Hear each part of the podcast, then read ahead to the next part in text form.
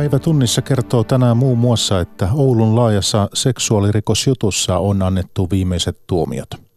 Saksassa tuomioistuin on linjannut, että Saksan on haettava epäilyn isistaistelijan perheenjäseniä takaisin Syyrian leiriltä. Suomi ja Ranska keskustelevat alustavasti kriisinhallintayhteistyöstä Malissa. Ja asuntomessut ovat käynnistyneet Kouvolassa. Näiden aiheiden lisäksi puhutaan vierastyövoimasta rakennusalalla – Suomi aikoo karkottaa suuren määrän uzbekistanilaisia rakennustyöläisiä värennettyjen ammattikoulutodistusten takia. Mitä asiasta ajatellaan rakennuksilla? Päivätunnissa Mikko Jylhä, hyvää iltaa.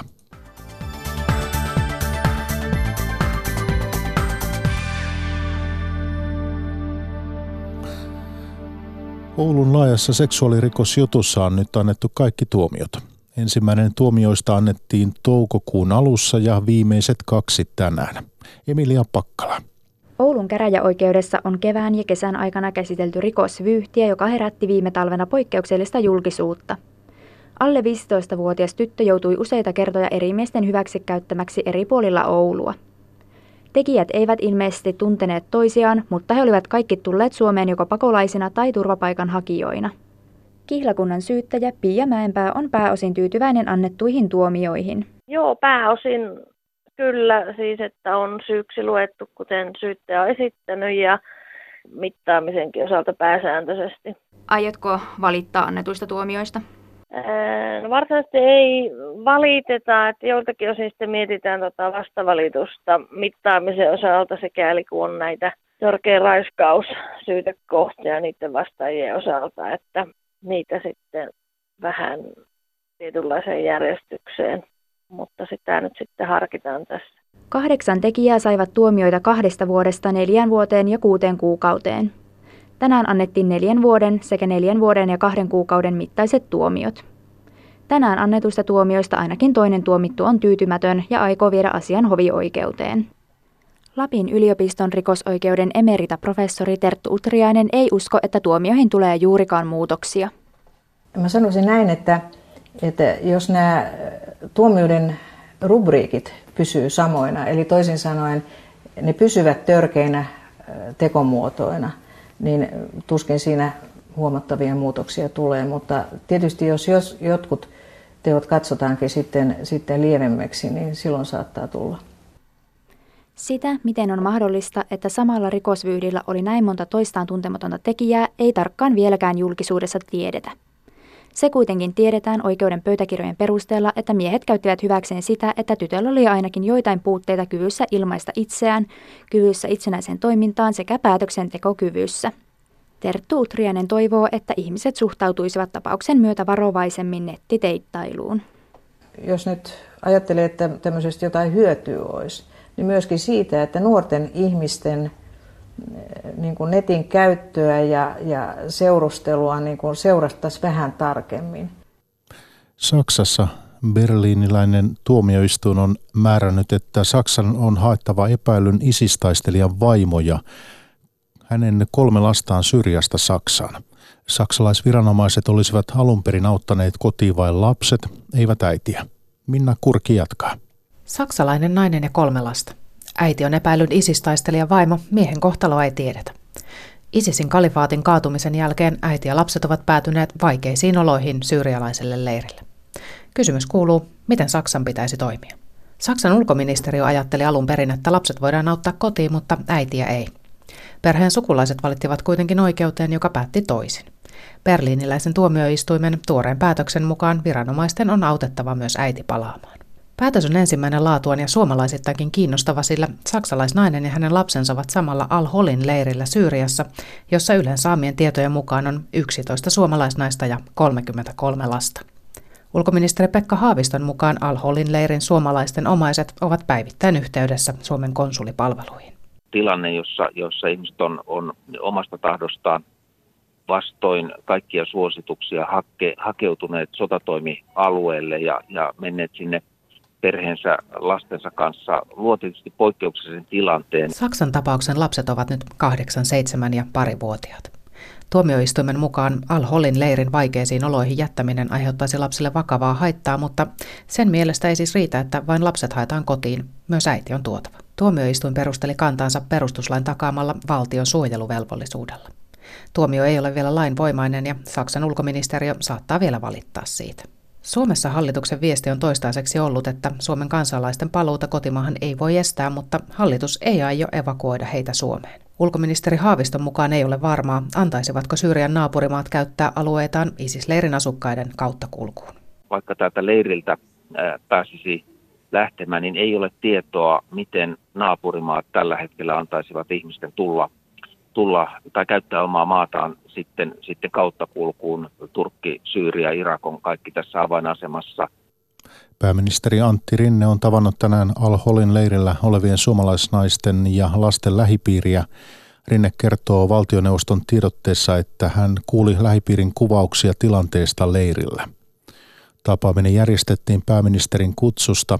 Mukana olivat myös ulkoministeri Pekka Haavisto, sisäministeri Maria Ohisalo ja perhe- ja peruspalveluministeri Krista Kiuru. Ranska ja Suomi käyvät alustavaa tunnustelua osallistumisesta operaatioon Länsi-Afrikan Malissa. Puolustusministeriö kuvailee tunnustelujen olevan alustavassa vaiheessa – Pyyntö liittyy puolustuskumppanuuksiin, joita Suomi ja muut Euroopan maat ovat solmineet viime vuosina. Maria Stenros. Viime syksynä Ranskan presidentti Macron kävi Suomessa puhumassa eurooppalaisesta puolustuksesta. Suomi liittyy Ranskan interventioaloitteeseen ja on sopinut myös kahdenvälisestä yhteistyöstä. Ranska on yksi Suomen kumppaneista, samoin esimerkiksi Iso-Britannia. Ulkopoliittisen instituutin ohjelmajohtaja Mika Aaltola. Me on niin aktiivisesti osallistumassa niihin yhteistyön muotoihin, jotka se näkee riittäviksi ja hyviksi omalle puolustukselleen. Ja, ja, ja tässä, tässä sitten syntyy sellainen vähän niin kuin mosaiikki tai kudelma erilaisista ratkaisusta. Nyt yhteistyö etsii muotoja. Ranskan kanssa Suomi käy parhaillaan alustavaa tunnustelua osallistumisesta terrorismin vastaiseen operaation Malissa, missä Ranska on ollut pitkään. Puolustusministeri Antti Kaikkonen. Jonkinnäköistä sotilaallista tunnustelua on, on tehty kyllä Suomen kiinnostuksesta, mutta se on hyvin vaiheessa, eli siitä ei ole käsittääkseni tehty sotilaista arviota eikä ainakaan poliittisella tasolla ole vielä keskusteltu asiasta alkuunkaan. Ylen tietojen mukaan on mahdollista, että asia nousee esiin sunnuntaina, kun presidentti Niinistö vierailee Ranskan kansallispäivänä Pariisissa. Ranskan rinnalla Malissa on esimerkiksi Tanska, joka aikoo lähettää helikoptereita. Viro on jo lähettänyt 50 hengen maavoimien yksikön. Viro pitää sitä itselleen hyvänä kohteena. Meillähän painopiste itsellä on Suomella lähi ja varsinkin Libanonin UNIFIL-operaatio on se, missä Suomi on ollut pitkään ja tehnyt hyvää työtä. Euroopalla on paineita vastata paremmin omasta puolustuksestaan. Ranska ja Iso-Britannia edistävät sekä Euroopan asiaa että omia intressejään. Kumppanimaat katsovat, mihin kannattaa mennä mukaan. Ulkopoliittisen instituutin Mika Aaltola. Ajatteluna on, että ettei sinne nyt mennä pelkästään niin kuin Ranskan tai Iso-Britannian intressejä ää, tukemaan, vaan, vaan nimenomaan pyrkiä saamaan jotain lisäarvoa myös Suomen omille ratkaisuille. Malin suhteen Suomi tekee syksyllä sotilaallisen arvion, minkä jälkeen asia siirtyy poliitikkojen ratkaistavaksi. Ukrainan uusi presidentti Volodymyr Zelenski pyrkii saamaan hallinnolleen vahvan selkänojan ensi viikon sunnuntaina pidettävissä ennenaikaisissa parlamenttivaaleissa. Parlamentin suurimman puolueen paikkaa tavoitteleva kansanpalvelijapuolue tukeutuu kampanjassaan presidentin kansan suosioon. Heikki Heiskasen raportti Kiovasta. Kuumana kiovalaisena kesäpäivänä politiikka tuntuu kaukaiselta, mutta jokunen kadulla kulkija suostuu kuitenkin kommentoimaan ennenaikaisia parlamenttivaaleja. Monet haluavat uusia kasvoja politiikkaan. Odotamme vaaleilta parlamentin kokoonpanon muutosta, että sinne tulisi enemmän nuoria, jotta tapahtuisi eräänlainen parlamentin uudelleen käynnistys, jotta elin nauttisi jälleen väestön luottamusta, sanoo Valentin Baravikov. Mielestäni parlamenttiin tarvittaisiin uusia ihmisiä, joilla on uutta kunnianhimoa, uusia näkemyksiä, opiskelija Elina Barilo sanoo. TV-koomikosta presidentiksi noussut Volodymyr Zelenski hajotti ensi töikseen parlamentin ja julisti ennenaikaiset vaalit heinäkuulle – Mielipidemittausten mukaan Zelenskin puolue, kansanpalvelija, on nousemassa tulevan parlamentin suurimmaksi puolueeksi.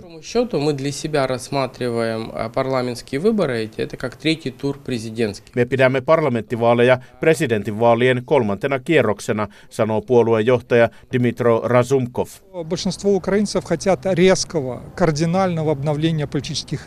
Presidentinvaalien tulokset osoittivat, että ukrainalaiset haluavat poliittisen eliitin jyrkkää uudistamista, politiikan tutkija ja Pentatutkimuslaitoksen johtaja Volodymyr Fesenko sanoo. Luottamus vanhoihin poliitikkoihin on romahtanut ja Zelenski ainakin esiintyy uuden ajan poliitikkona. On может стать и его команда, они могут стать катализатором изменений. Zelenskistä ja hänen joukkueestaan voi tulla muutoksen katalysaattori, mutta hän voi myös epäonnistua, sillä monet poliittiset voimat pitävät häntä nousukkaana ja yrittävät vastustaa häneen liittyvää muutosten aaltoa, Fesenko sanoo. Kiovasta Heikki Heiskanen.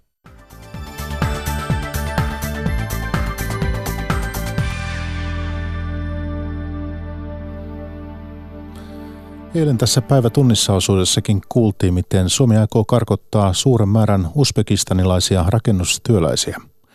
Karkotuksen syynä ovat väärennetyt ammattikoulutodistukset, joiden avulla he olivat tulleet Suomeen töihin.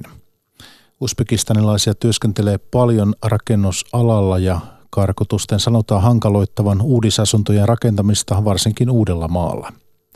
Aluetoimitsija Johanna Elonen Rakennusliiton Uudenmaan aluetoimistosta arvioi, että tapahtumien taustalta löytyy muutakin kuin väärennetyt opintotodistukset. Vierastyöläisten ammattitaidon voisi selvittää ulkopuolisen arvioijan avulla, ehdottaa talorakennusteollisuus ryn vastaava lakimies Ville Vartiovaara.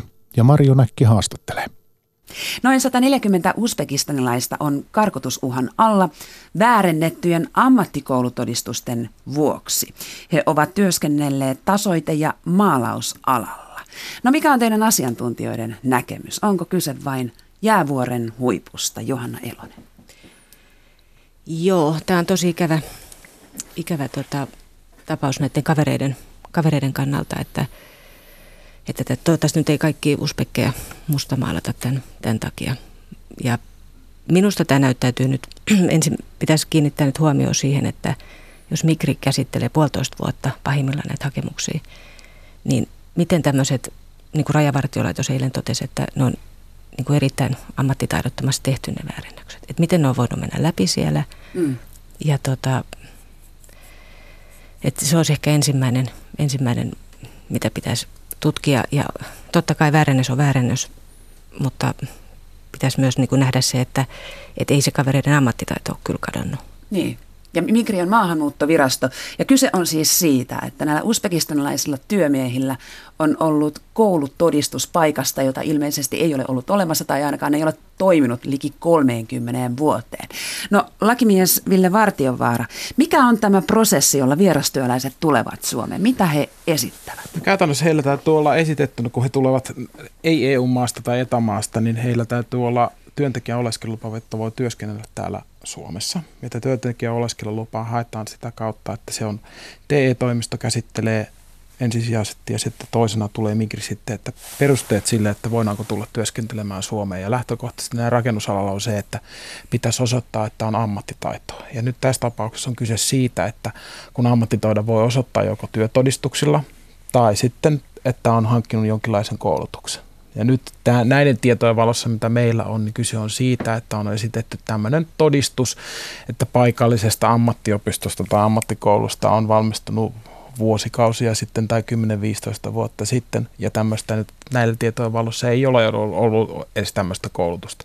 Osittain varmaan vaikuttaa siltä, että tämmöisessä tilanteessa ei tuolta maista, mistä nyt kyse on Uzbekistanista, niin ei siellä ole totuttu kirjoittelemaan työtodistuksia eikä ole voinut osoittaa. Harmillinen tässä tilanteessa on se, että henkilöillä on kyllä sitä ammattitaitoa. Kyse on henkilöistä, jotka on täällä esimerkiksi työskennellyt Suomessa viisi vuotta. Mm. Ja ei henkilö, jolla ei olisi ammattitaitoa työskennellä, niin ei kukaan suomalainen työnantaja tämmöistä pitäisi palkkalistallansa.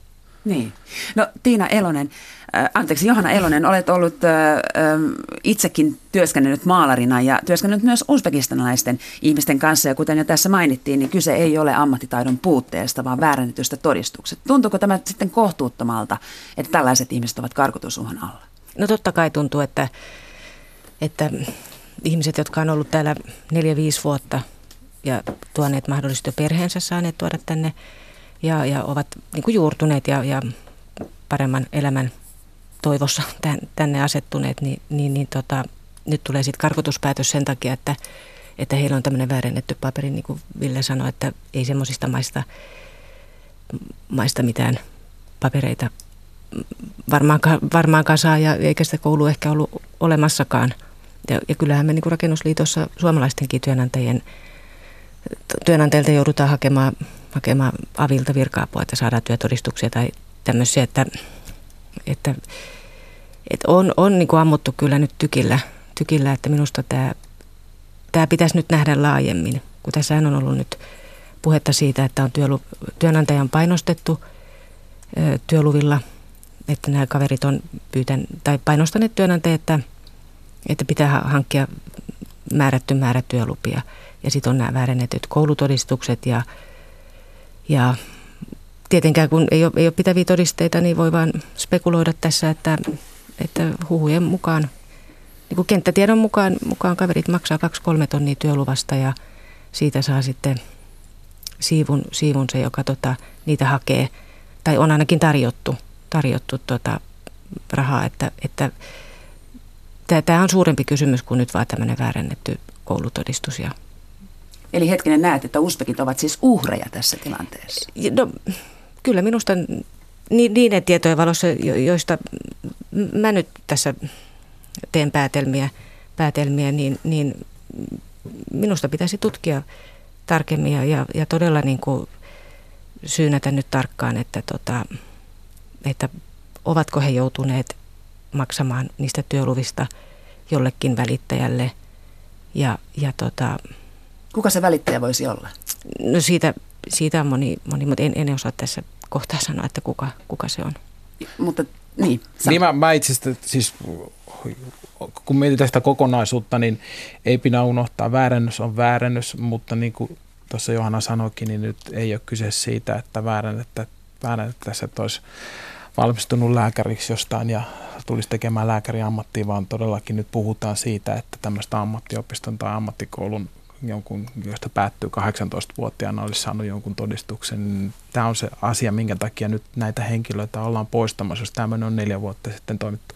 Kyseiset henkilöt olisi voinut kertoa rehellisesti ja olisi pitänytkin kertoa, että heillä on esimerkiksi 10 vuoden kokemus Venäjällä toimia näissä tehtävissä, hän on ollut työnantajan palveluksessa. Nyt ongelmana se, että millä tavalla olisi pystynyt esittämään tätä ammattiosaamistansa. Ja me ollaan yritetty esittää ja ehdottaa tämmöistä keskusteluyhteyden avaamista Migrin kanssa, että voitaisiinko me miettiä sellaista tapaa, jos voitaisiin jotain ulkopuolista sertifioijaa käyttää. Tämmöistä esimerkiksi työtehoseuraava vallan loistava ammattiaikuisopisto, joka kävisi kolmantena osapuolella toteamassa sitten – näiden henkilöiden ammattipätevyyden, jotta he voisivat saada sillä oikealla tavoin niin kuin pitääkin nämä työskentelyoikeuden täällä Suomessa. Minulla ei ole tietoa tämmöisestä, mutta ei voi tietenkään kiistääkään tämmöistä, että siellä olisi taustalla jotain sitten, että henkilöt maksaisivat sitten näiden niin kuin työluvan saannista. Sitten varmaan voi olla, tiedetään tämmöisiä tapauksia muilla toimialoilla ja onhan rakentamiskin joskus aikaisemmin tämmöisiä ollut, että on haettu, ajateltu, että tällä päästään paremman leivän pariin ja paremman elämän pariin ja ollaan valmiita maksamaan siitä sitten jollekin ulkopuoliselle, joka auttaa sitten tämmöisen työlupien saamisesta. Mutta hmm.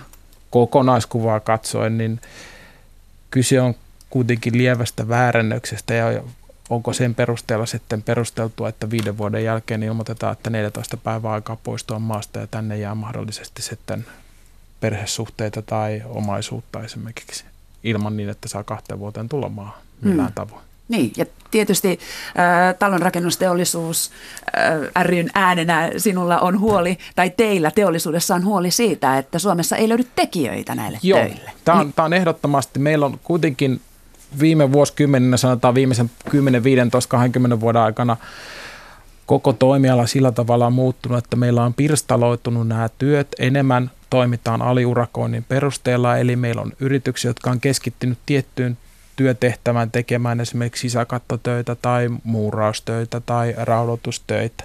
Meillä ei ole enää semmoisia vanhaajan perinteisiä yrityksillä olisi jokaista ammattialaa osaavia henkilöitä omassa työvoimassaan, niin kuin joskus aikoinaan on ollut puolimatka tai sieltä Polaria tai jotain muuta tämmöisiä vanhoja yrityksiä voisi mainita.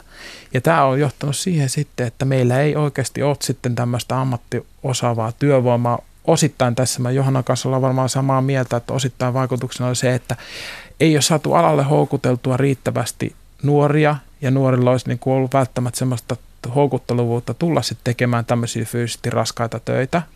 Ja siinä meillä on tehtävä, että me saadaan houkuteltua oikeasti alalle nuoria ja saadaan myöskin heille tae siitä, että he pääsevät työelämään täällä. Oikeasti se ei auta, että sä opiskelet ja sitten sulla on edessä se, että sä et pääsekään töihin. Mm. No, Johanna Elonen Rakennusliiton Uudenmaan aluetoimistosta.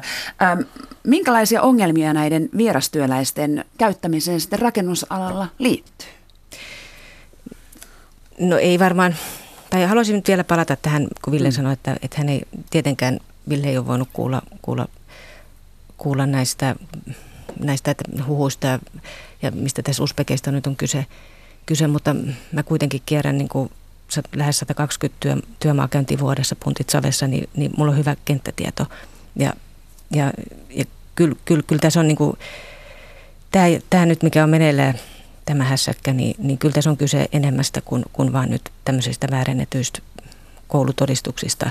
Että, että tämä, tämä, niin kuin, oliko ministeriö sanonut jossakin, että pitäisi tutkia nämä, että he ovat, pain, Uspekit on painostaneet näitä työnantajia, että he hakevat niitä työlupia ja, ja, ja niin poispäin, että, että nyt, nyt jotenkin minusta näyttäytyy nyt siltä, että, että nämä uspekit on nyt kuitenkin uhreja tässä, niitä on käytetty hyväksi ja, ja tota, nyt, nyt on tullut sitten joku, joku nokkapokka ja, ja, ja ollaan tässä ja nyt ne halutaan karko, karkottaa tämmöisen väärennetyn koulutodistuksen. Kyllähän tämä nyt ainakin niin minun maalaisjärjellä niin tuntuu kohtuuttomalta, että, että totta kai väärennys on väärennys, mä puolusta heitä, niin kuin, että, mutta ei, ei he ole niin kuin itse tätä keksinyt, että, että minusta tämä, tässä on niin kuin suurempi, suurempi, että No kuka painostaa ja missä?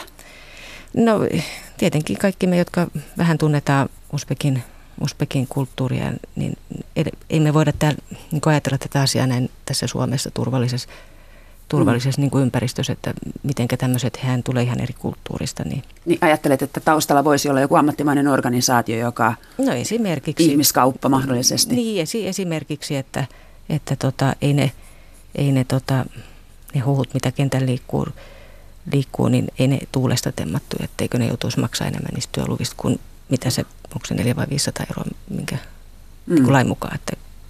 No polkevatko nämä uzbekistanilaiset tai muut vierastyöläiset palkkoja Suomessa?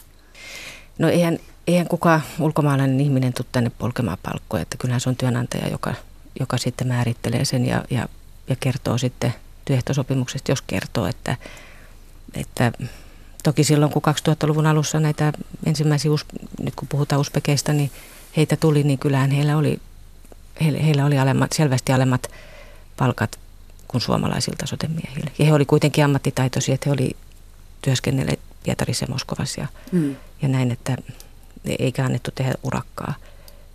Mm. Että, että eihän, eihän, eihän nämä ihmiset niin kuin ole tässä nyt syyllisiä, että, että ulkomaalaiset tulee polkemaan suom, suomalaisia palkkoja, vaan kyllä se on se työnantajapuoli, joka, joka, joka sen palkan määrittelee. Mm. Niin, Ville Vartiovaara. Joo, tässä tilanteessa varmaan näin on ollut silloin 15 vuotta sitten tai jotain, silloin kun tämä tuli tämä, muuttui tämä toiminta, että sillä tietyllä tavalla, että me tuli enemmän ulkomaalaista työvoimaa, mutta et, eihän meillä ole rakennusliiton kanssa tässä millään tavalla niin kuin ollaan ihan samaa mieltä, että tota, et nyt ei ole kyse esimerkiksi siitä, että ei, ei noudatettaisi yleissitovaa työehtosopimusta tai sitä työehtosopimusta, mitä me ollaan oltu neuvottelemassa yhdessä ja näiden henkilöiden kohdalla, mitä täällä nyt, nyt tässä tilanteessa käsitellään, niin ei heidän kohdallaan millään tavalla ollut missään edes puolella lausella puhetta, etteikö he saisi ammattimiehen palkkaa tai sellaista mm. palkkaa, mitä työehtosopimus edellyttää.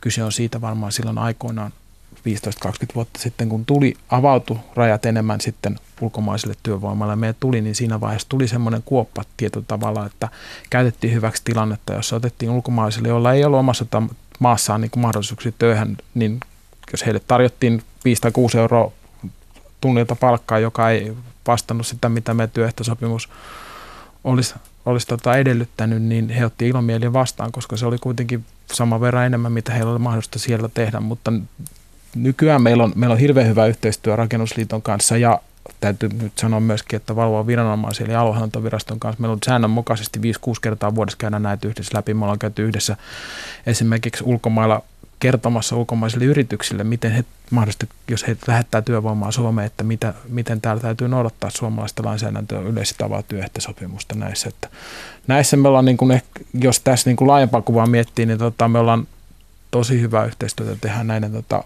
työvoiman kanssa asioissa. Mm. Joo, kyllä ihan näin on, kuten Ville sanoi, eikä tässä nyt niin kuin ali, alipalkkauksesta niin kuin sinänsä ole kysymys, mutta kyllähän se niin on, että, että ennen, sanotaan että vaikka kymmenen vuotta sitten, niin maalarit oli, maalaus oli suurin piirtein samois kuin putki, putkiala, että taisteltiin ihan siellä niin kuin rakennusalan korkeimmat palkat. Ja kyllähän me nyt ollaan niin kuin maalaus selvästi pudonnut, mm. pudonnut että, tota, että to, tokihan näille maksetaan ihan TESin mukaista ja, ja korkeampaakin, mutta että urakkatyön osuus ja se, että 16-17 euroa tunti, niin jos tasote, tasotemies tekee urakkaa, niin kyllähän pääsee 2, 5, 30, että, että mm. niin kuin sillä lailla se on, se on niin kuin palkkapoljenta, jos nyt tätä sanaa voi käyttää.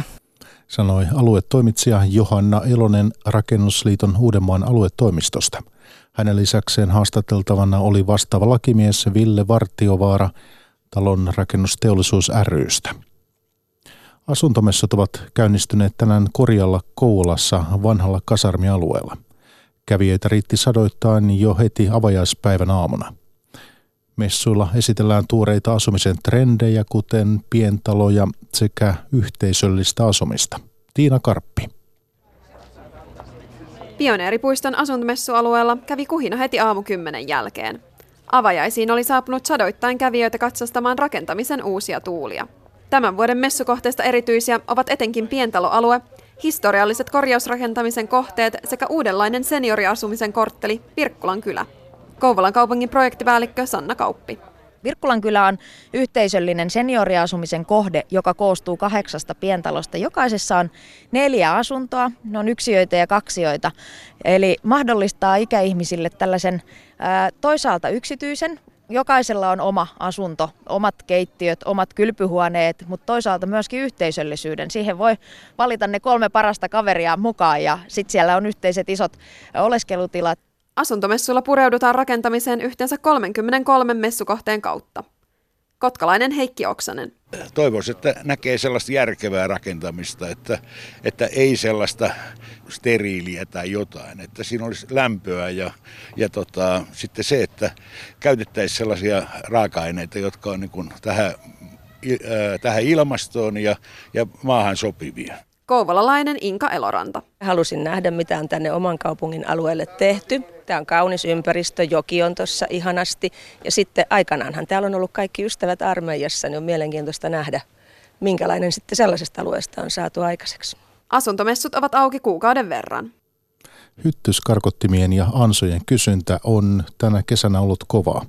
Esimerkiksi käyttöiset karkotilaitteet ovat paikoin loppuneet kaupoista muun muassa Merilapissa, Oulussa ja Jyväskylässä. Hyttyskarkotilaitteita maahan tuovan Proviter Oyn varastotkin ovat tyhjentyneet, kertoo toimitusjohtaja Mikko Lepistö. No ikävä kyllä joo, myydään ei ota kyllä lähestulkoon kaikkien näiden tuotteiden kohdalla. Meidän pitää tehdä tilaukset aina seuraavalle vuodelle edellisen vuoden syksynä vaikka me varauduttiinkin aikamoiseen kasvuun tälle vuodelle, niin, niin ei osattu kyllä ihan sitten varautua kuitenkaan riittävästi, että meillä on ennätysvuosi tulossa. Kuinka paljon tuo myytyjen tuotteiden määrä on sitten kasvanut? No suurin piirtein 50 prosenttia, 40-50 prosenttia viime vuodesta suurin piirtein. Pirkko Kukko Liedes haastatteli. Ja perjantain päivätunnissa lopuksi kuullaan vielä, miten rauhoitettujen valkoposkihanhien karkottamiseksi kokeillaan uusia keinoja – Erityisesti virkistysalueella ruokailevat hanhiparvet ärsyttävät monia. Pääkaupunkiseudulla onkin myönnetty poikkeuslupia karkottaa hanhia esimerkiksi kytkettyjen koirien avulla. Hanna Terävä jatkaa. Rita ja Pipa ovat tänä kesänä vierailleet Espoossa Tapiolla neljällä puistoalueella säännöllisesti. Niiden tehtävänä on hätistää alueella ruokailevat valkoposkihanhet pois. Harmaat Norjan hirvikoirat ovat ornitologi Hannu Holmströmin mukaan erinomaisia hanhikoiria. No varsinkin tuo Pipa on ollut tosi hyvä, eli hän, hän tykkää kävellä parven lähelle ja sitten ryhtyy pomppimaan ja haukkumaan hanhille ja hän saa sen parhaan karkotusvaikutuksen. Valkoposkihanhet ovat rauhoitettuja ja niiden häiritsemiseen tarvitsee elykeskuksen myöntämän poikkeusluvan. Tänä vuonna uusia lupia on myönnetty neljä ja kaikkiaan häirintälupia on voimassa 20. Niistä suurin osa sijoittuu Itä-Suomen peltoalueille. Kaupunkialueella luvan häirintään voi saada kansanterveyden ja yleisen turvallisuuden takaamiseksi. Viihtyvyyttä häiritsevät ulosteet eivät siis riitä perusteeksi. Espoon kaupungin infrapalvelupäällikkö Toni Korjus. 2018 alkukevästä alkoi tulemaan tuolta Tapiolan asukkaalta aika paljon palautetta, että tota, ei enää uskalleta liikkua siellä ja näitä hanhia on niin häiriöksi asti. Että ne on niin rohkeita lintuja, että ne ei oikein meinaa pyörätielläkään väistää pyöräilijöitä. Että päätettiin, että haetaan ely tällaista poikkeuslupaa. Koirien lisäksi hanhia saa karkottaa esimerkiksi kovilla äänillä, erilaisilla leijoilla ja säätutkapalloilla sekä lennättämällä droneja hanhiparvien yläpuolella. Valkoposkihanhet tottuvat häirintätoimiin nopeasti ja usein palaavat häirinnän jälkeen samalle alueelle. Espoossa karkottajien sitkeys näyttäisi kuitenkin tuottaneen tulosta. Ornitologi Hannu Holmström. Hanhien oleskelu on nyt vähentynyt täällä ihan meidän havainnoissakin. Ja sen lisäksi asukaspalaute on ollut aika tyytyväistä, mitä ollaan saatu täällä puistossa. Osa hanhista tosin majailee edelleen Itärannan puistossa, jossa karkotustoimia ei voida nyt poikasten vuoksi tehdä. Alueella asuvaa Tatu Miettistä asia hiukan harmittaa. Lähinnä jätöksiä tulee niin paljon, että nämä koirat niitä tykkää, tykkää syödä ja se ei ole kovin mukava asia. Että... Ja toki toi niitty, niin kivahan siinä olisi pelata jalkapalloa ja heittää vaikka frisbeitä, mutta se on to- toki niiden jätöksien takia vähän vaikeaa.